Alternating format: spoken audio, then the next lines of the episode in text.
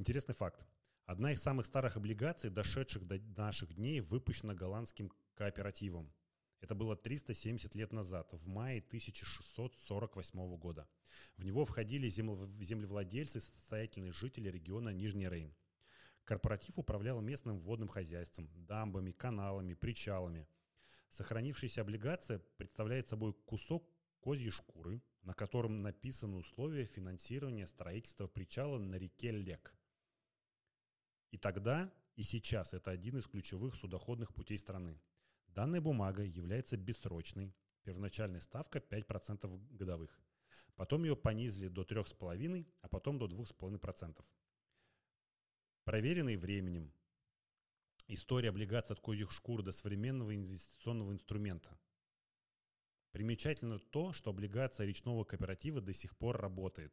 То есть она выступает не просто в качестве раритетного музейного экспоната, но и как ценная бумага на современном рынке долговых обязательств.